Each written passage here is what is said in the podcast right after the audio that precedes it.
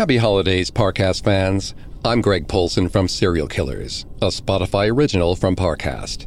In honor of Thanksgiving, I'm excited to present this very special episode Just Add Arsenic. A warning this episode contains discussions of death and murder. Please exercise caution for listeners under 13. It's November. The trees outside are a collage of red, orange, and yellow. A fire fights away the cold each time the door opens and another guest arrives. Candles flicker for ambience. Mouth-watering aromas float in from the kitchen. Glasses of wine make the small talk more palatable. Maybe this Thanksgiving will be different, you wonder. But it's not. By the time the first dollop of mashed potatoes hits your plate, the mood darkens. Tensions rise as family members drag old skeletons from closets you thought you'd locked. Nothing, not even pumpkin pie, can prevent the chaos now. this always happens.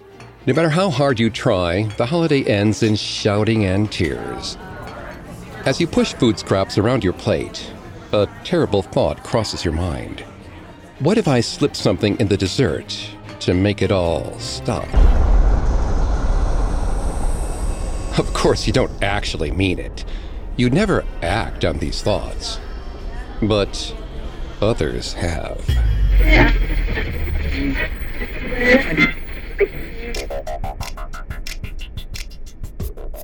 Hi, I'm Greg Polcyn, co host of Serial Killers, a Spotify original from Parcast. Every week, Vanessa Richardson and I dive into the minds and madness behind history's worst murders. This holiday season, we're telling the story of a different kind of killer the King of Poisons and the Poison of Kings. A weapon of choice that has fallen from the shelves of history. Or perhaps it's still out there, silently killing without making a splash. Gird your stomachs, because this Thanksgiving, arsenic is on the menu.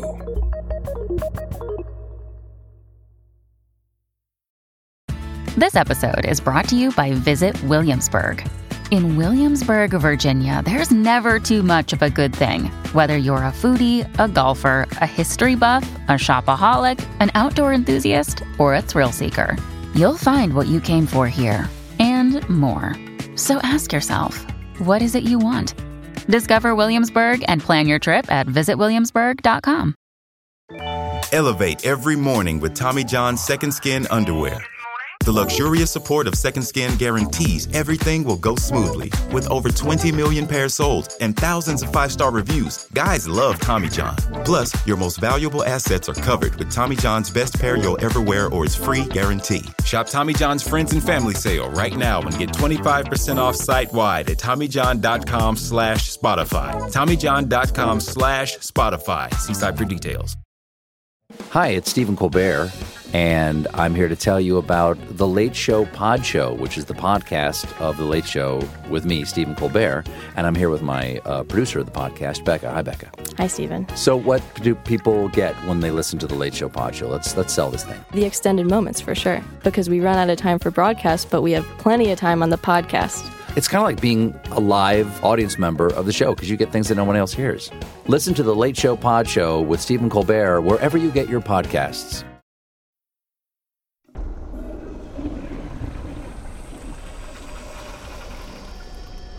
You're not feeling well. It started as acute stomach pains, then cramps, vomiting. Now, your fingers are feeling numb and tingly. You don't know what's happening or why. It couldn't have anything to do with the sweet old woman who served you dinner 30 minutes ago, could it? These days, arsenic calls to mind an archetypal killer, a matronly caregiver with a strange vial in her spice rack. Her intentions seem pure. She says she wants to fatten you up with a home cooked meal. But there's more than broth and cornstarch in her gravy. It's her unassuming nature that makes her dangerous. It's why police haven't found the graveyard beneath her rose bushes. Why later in interviews, her neighbors will express shock and awe when the bodies are found, and the headlines come out. This character may sound cliche, but we don't need to travel very far back in time to find some real world inspiration. Our first stop, Thanksgiving Day, 1924.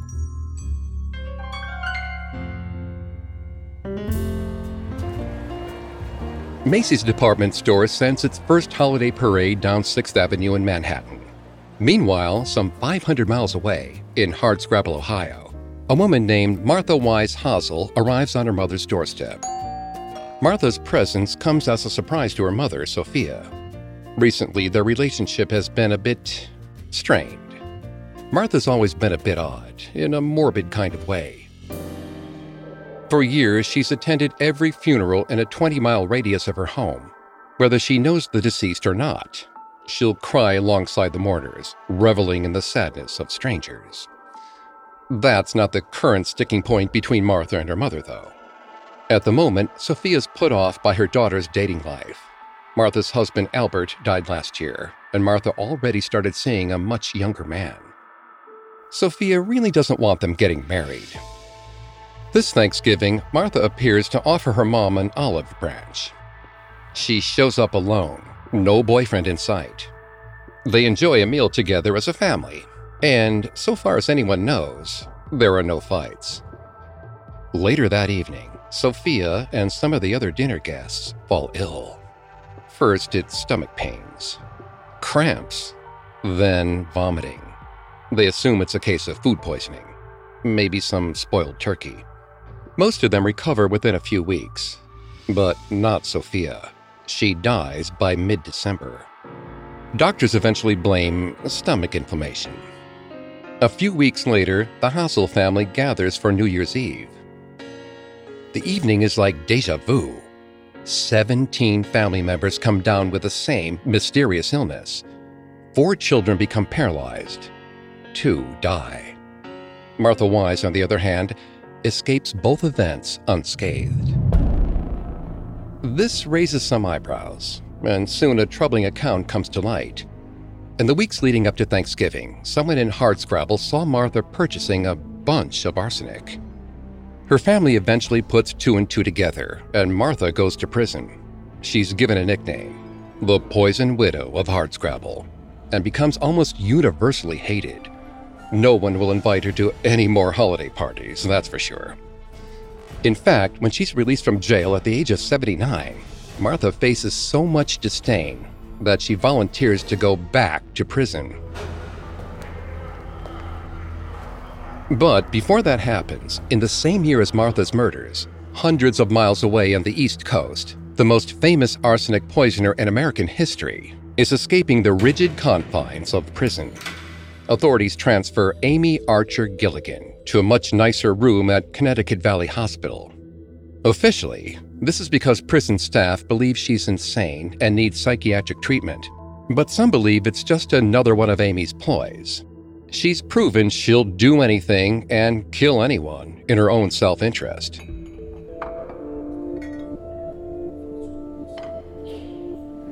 For about a decade, Amy ran a nursing home for the elderly and infirm in Windsor, Connecticut. Many entered healthy, only to exit in coffins, after conveniently adding Amy to their last will and testament. Newspapers called the nursing home a murder factory, and tests revealed that almost two dozen of Amy's patients showed evidence of arsenic poisoning. Before Amy and Martha, there was Mary Ann Cotton, widely considered Britain's first serial killer suspected of poisoning at least three of her husbands and 11 of her children before anyone caught on. After Mary Ann came Nanny Doss, aka the Giggling Granny. Because she smiled and laughed a lot, even while recounting her many murders.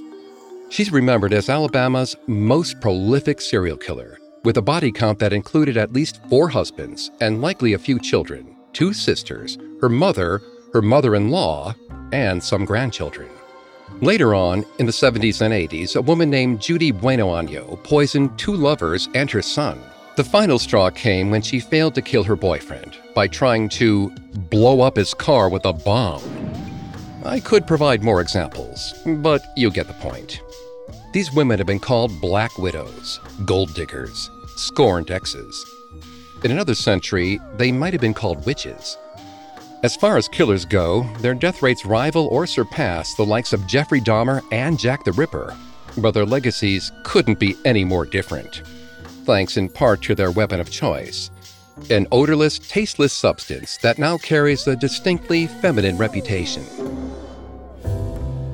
Of course, stereotypes are reductive, and arsenic itself is genderless, a naturally occurring metalloid, and one of the most common elements in the Earth's crust.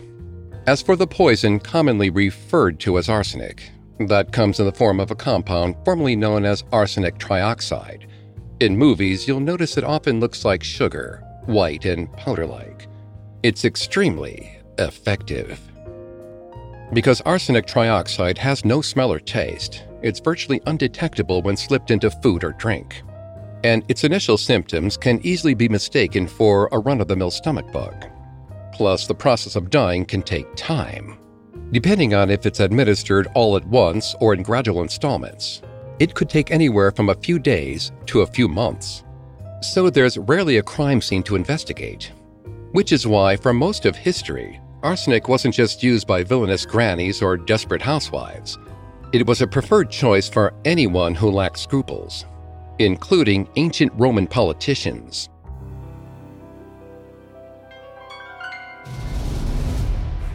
Back before the Common Era, suspected poisonings of powerful Romans resulted in thousands being put to death, accused of large scale political conspiracies.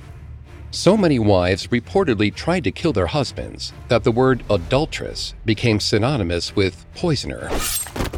Men bribed doctors to slip toxins to their rivals. Nobles poisoned pregnant relatives to eliminate heirs. Here's how the Roman poet Juvenal describes social and political mobility. If you want to be anybody nowadays, you must dare some crime that warrants exile or jail. Honesty is praised and starves. It is to their crimes that men owe their pleasure grounds and high commands. Cut to 82 BC. Out of desperation, the Roman dictator Lucius Cornelius Sulla enacts what's likely the first ever laws against poison and its usage. But it doesn't really work. A little more than a century later, historians believe Nero employed arsenic to assassinate his stepbrother, paving his way to becoming Emperor of Rome. By the time Renaissance politicians got their hands on the substance in the 16th century, they became almost Machiavellian in their usage. It's the era of the House of Borgia, a family who will become famous for weaponizing arsenic to increase their already expansive influence and power. The patriarch lives in an enormous estate, now considered its own tiny country, the Vatican. Yes, Pope Alexander VI serves as the head of the Roman Catholic Church and the House of Borgia. According to rumors, if you were to ever meet the Pope's son, Cesare, you might notice a specially crafted ring on his finger with a tiny clasp that opened to a hollowed center, used to store a tasteless white powder the family calls La Cantarella. Oh, this old ring? All the better to kill you with, my dear. Throughout their brutal reign, the Borgia used a wide variety of poisons to dispose of their enemies but La Cantarella goes down as their most famous. As far as we know, they never personally wrote down instructions for how to make it. But over a century later, a few Roman physicians apparently did. Here's their rather bizarre recipe. First, forcefully administer arsenic to a pig until it dies. Then harvest its rotting bowels and let them dry. Once finished, mash those entrails into a fine powder. And you're done. In addition to the arsenic, your poison is filled with a host of life threatening bacteria and toxins. Of all the members of the House of Borgia, one has become the most famous for killing with poison. It's the Pope's illegitimate daughter, Lucrezia. For centuries after she died, plays and operas depicted her as the original femme fatale, the deadliest snake in a house of vipers. Lucrezia's legacy undeniably contributed to poison's reputation as a female weapon but there's probably not much truth to the claims. Historians today believe Lucrezia wasn't a viper so much as a scapegoat for the men in her life, guilty of her brother and father's crimes by association more than anything. But the alternative did make for better stories, stories which may have gone on to inspire other members of Lucrezia's sex, like fellow Italian Giulia Tofana. Julia lived in the 17th century. If legends are true, she brought black market arsenic to the mainstream in an explosive, even commercial way. In doing so, she became arguably the most successful assassin to ever walk this earth.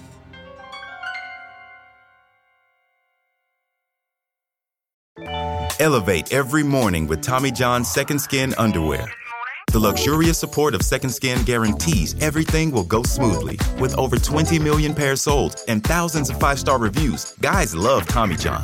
Plus, your most valuable assets are covered with Tommy John's best pair you'll ever wear or its free guarantee. Shop Tommy John's Friends and Family Sale right now and get 25% off site wide at TommyJohn.com slash Spotify. TommyJohn.com slash Spotify. See site for details. Hey, it's Kaley Cuoco for Priceline. Ready to go to your happy place for a happy price? Well, why didn't you say so? Just download the Priceline app right now and save up to 60% on hotels. So, whether it's Cousin Kevin's Kazoo concert in Kansas City, go Kevin, or Becky's Bachelorette Bash in Bermuda, you never have to miss a trip ever again. So, download the Priceline app today. Your savings are waiting. Go to your happy place for a happy price. Go to your happy price, Priceline.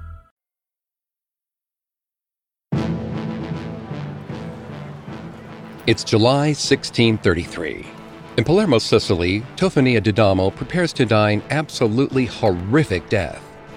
Tofania's executioners will either tie her limbs to the back of a horse, drag her body to the gallows, hang her until she's almost dead, decapitate her, and then publicly cut her corpse into four pieces.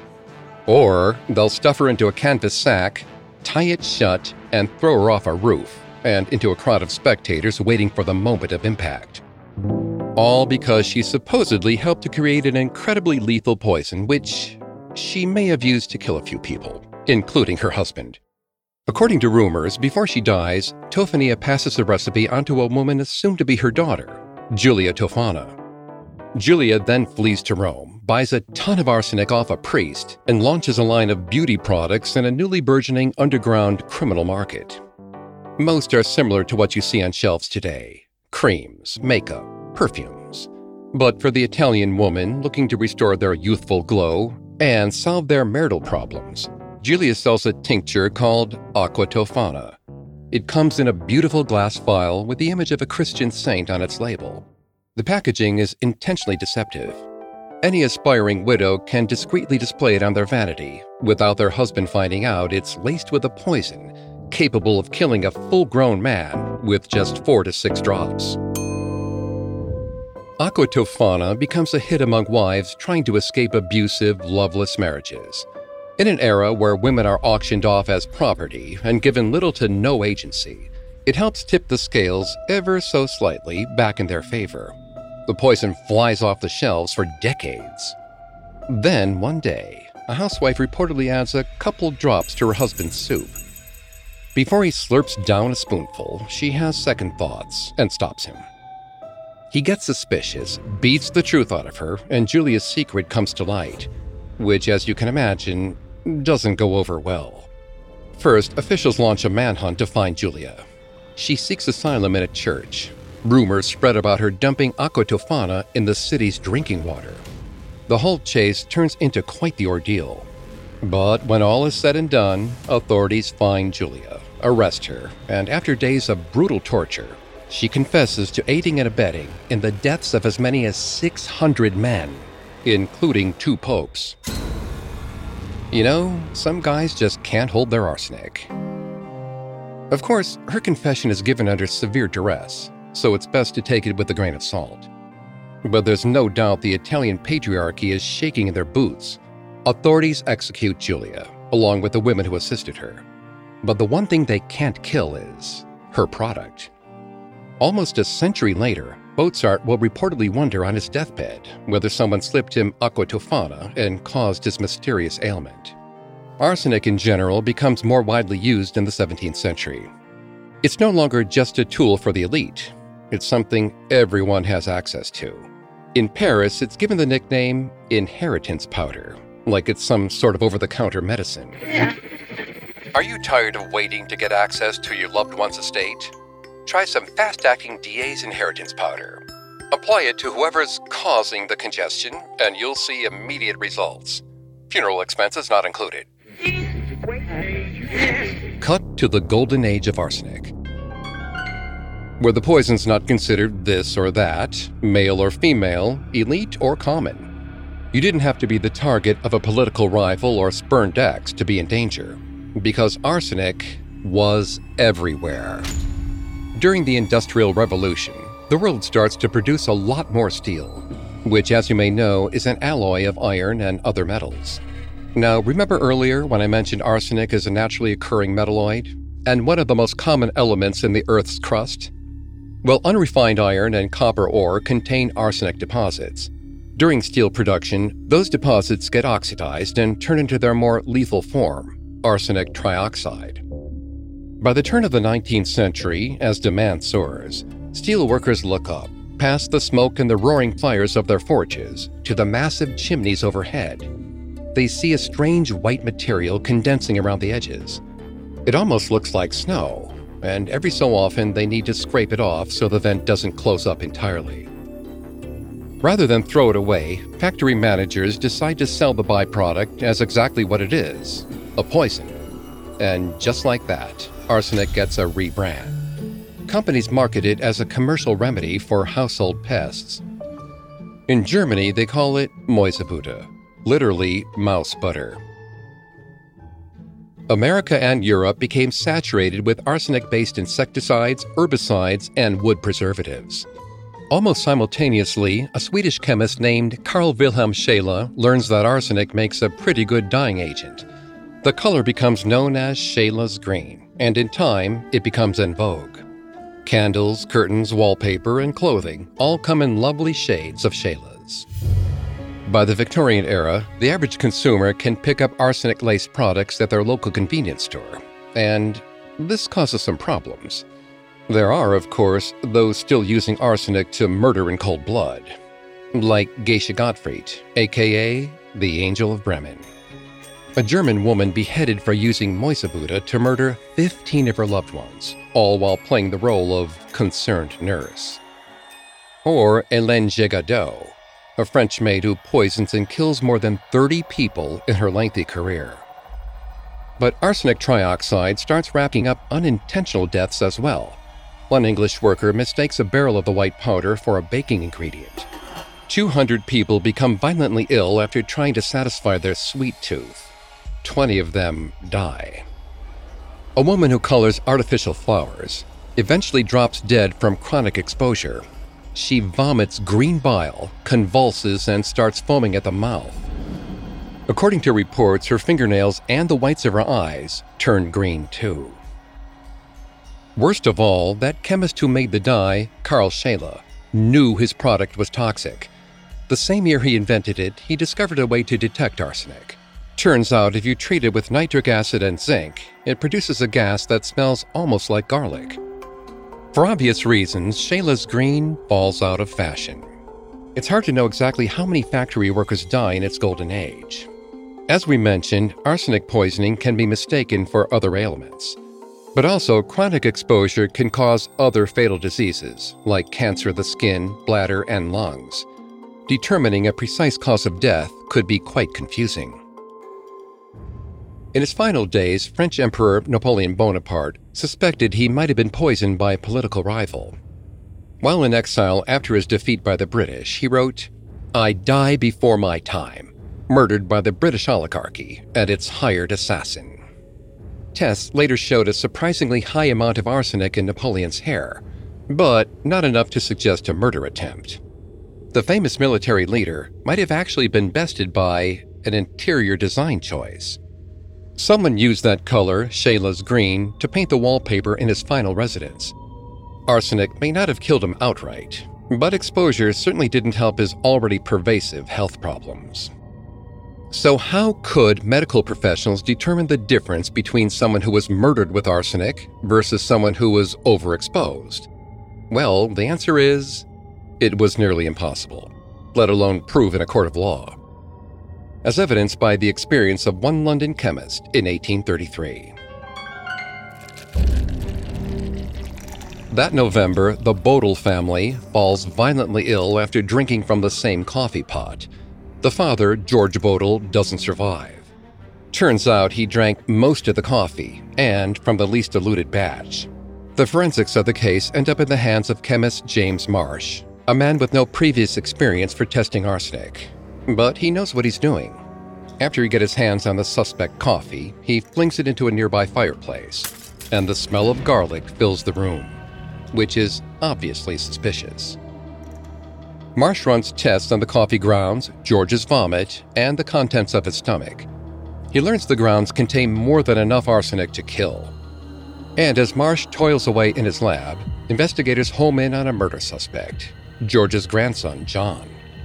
He has a possible motive. George recently fired John from a family business. Plus, authorities find a stockpile of arsenic in John's home. Now, John claims the arsenic is innocent. He tells officials he's using it to treat a skin rash. And believe it or not, this is actually a pretty reasonable defense. At the time, arsenic is prescribed to treat a whole slew of medical issues.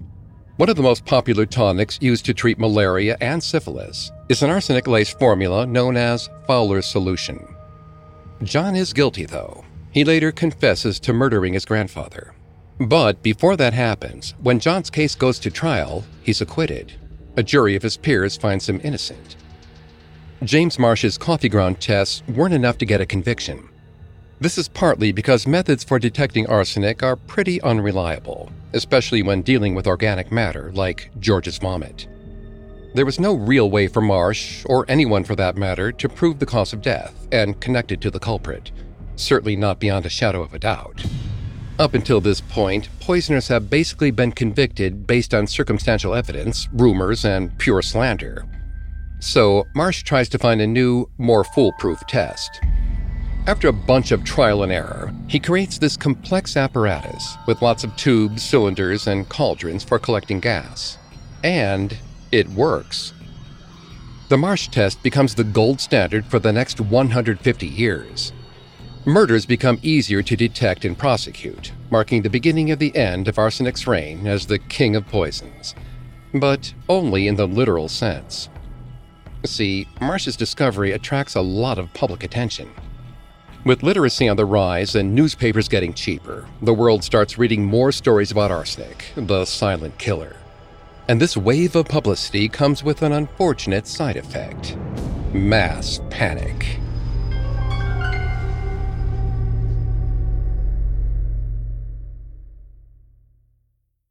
Hi, I'm Daniel, founder of Pretty Litter. Did you know cats tend to hide symptoms of sickness and pain? I learned this the hard way after losing my cat, Gingy. So I created Pretty Litter, a health monitoring litter that helps detect early signs of illness by changing colors, saving you money and potentially your cat's life. Pretty Litter is veterinarian developed, and it's the easiest way to keep tabs on your fur baby's health right at home. Go to prettylitter.com and use code SPOTIFY for 20% off your first order and a free cat toy. Terms and conditions apply. See site for details.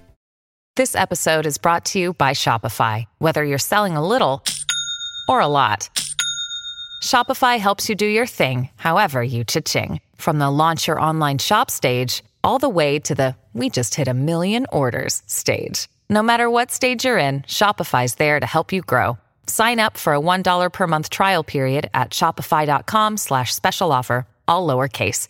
That's shopify.com slash special offer.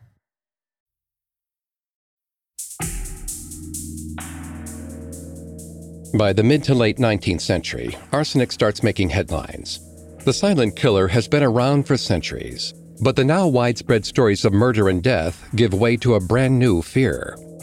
Arsenic finds its way into newspapers, tabloids, and popular fiction, which gives way to sensationalism, panic, and superstition. Rumors and reports strengthen its long held connection to witchcraft and the supernatural. Perhaps none more so than the Austrian arsenic eaters. In 1851, a Viennese medical journal publishes a strange report describing a group of peasants living in the mountains of Austria who eat large quantities of arsenic two or three times a week. These arsenic eaters would apparently consume as much as 300 milligrams of arsenic in a single setting. For context, ingesting just 70 milligrams can be lethal. And yet, these peasants claim they eat arsenic by the fistful because it's good for their health. It gives them, quote, good wind and helps them perform hard labor at high elevations. The report even suggests that it may help their beauty regimens, giving them smooth, unblemished skin and rosy cheeks. Naturally, the account baffles the medical community. Few believe it's real. But in 1875, a medical conference in Austria puts two arsenic eaters to the test. In front of a live audience.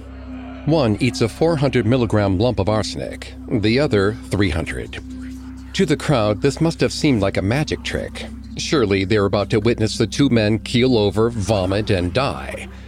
But the next day, the Austrians reappeared, healthy as ever.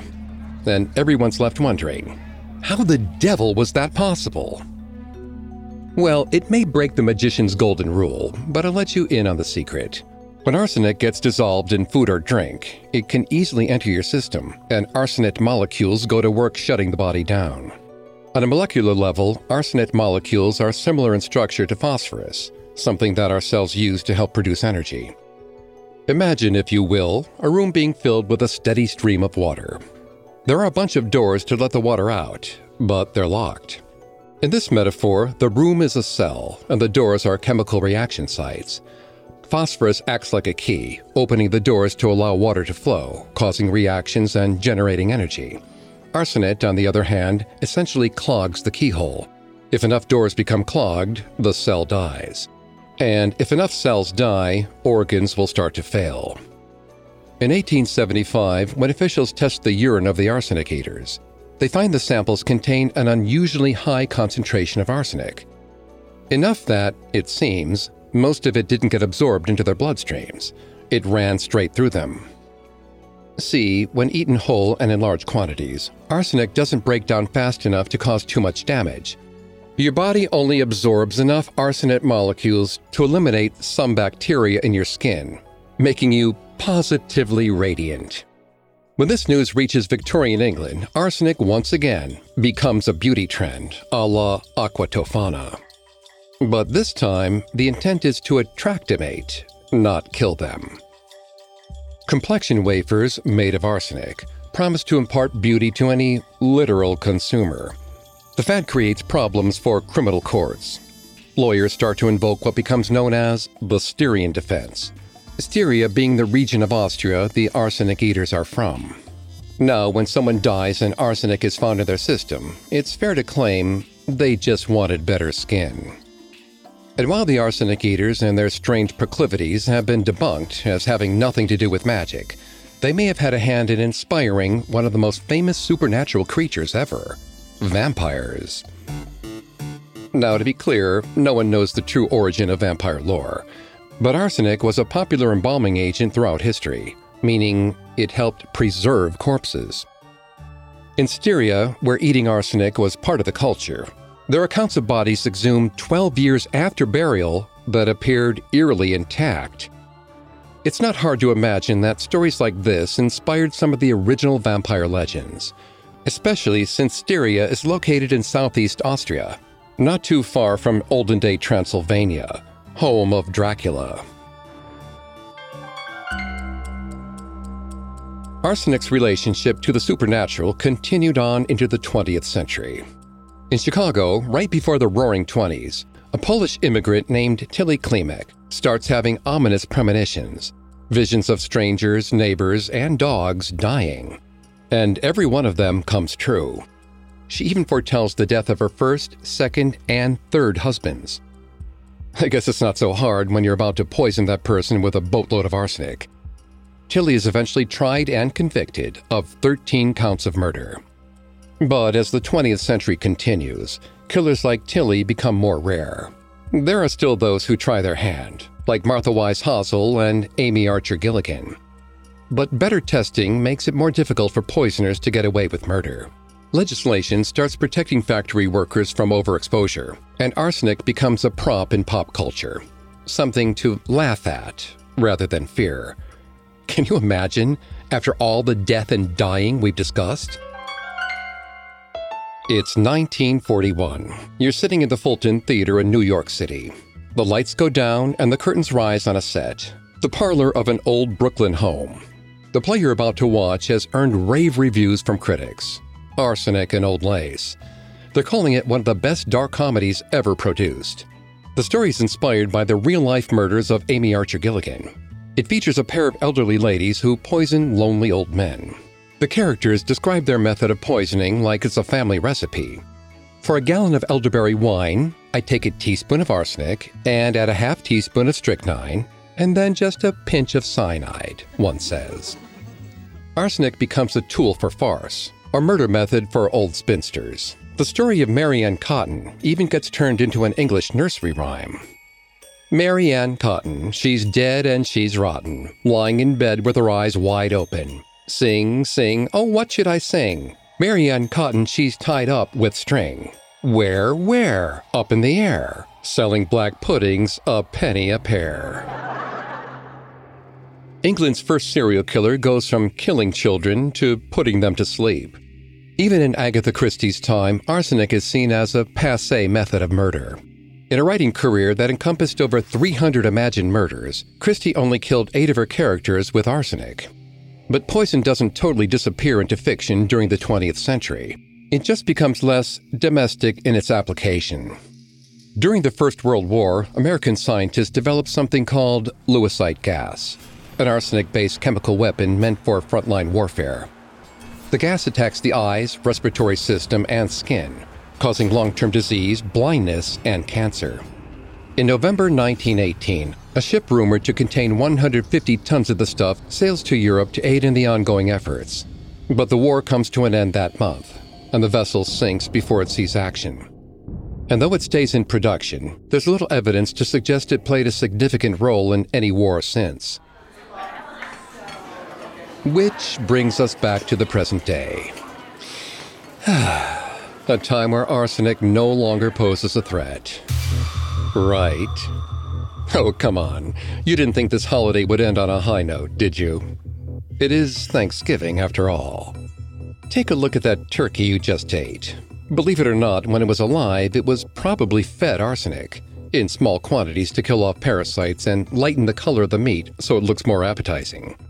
But don't worry about taking another bite. If anything, you should be worried about the arsenic under your feet.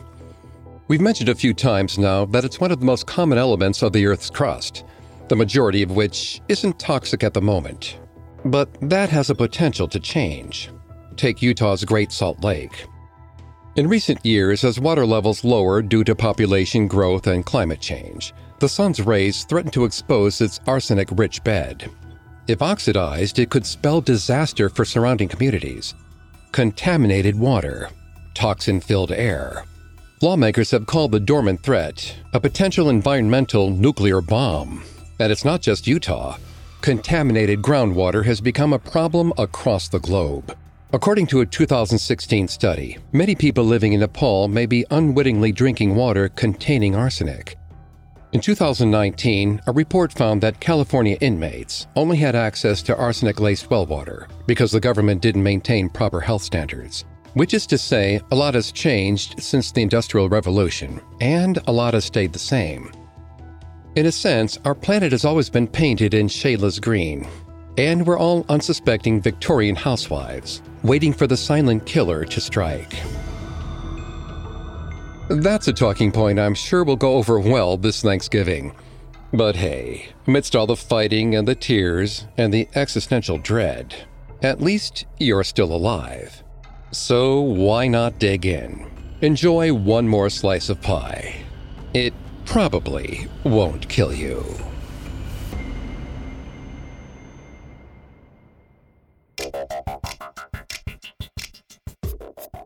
Thanks for tuning in to this special holiday episode brought to you by Serial Killers.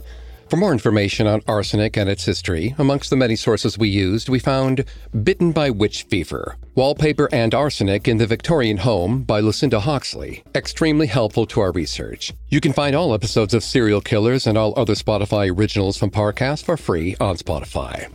Happy Thanksgiving. I'll see you next time. Serial Killers is a Spotify original from Parcast, executive produced by Max Cutler. Our head of programming is Julian Boireau. Our supervising sound designer is Russell Nash. with Nick Johnson as our head of production and quality control by Spencer Howard. Ben Bishop is our supervising editor, and Derek Jennings is our writing lead. This episode of Serial Killers was written by Robert Teamstra and Connor Sampson. Edited by Ali Wicker, fact checked by Haley Milliken, researched by Brian Petrus, produced by Bruce Katovich, and sound designed by Michael Motion. I'm Greg Polcyn.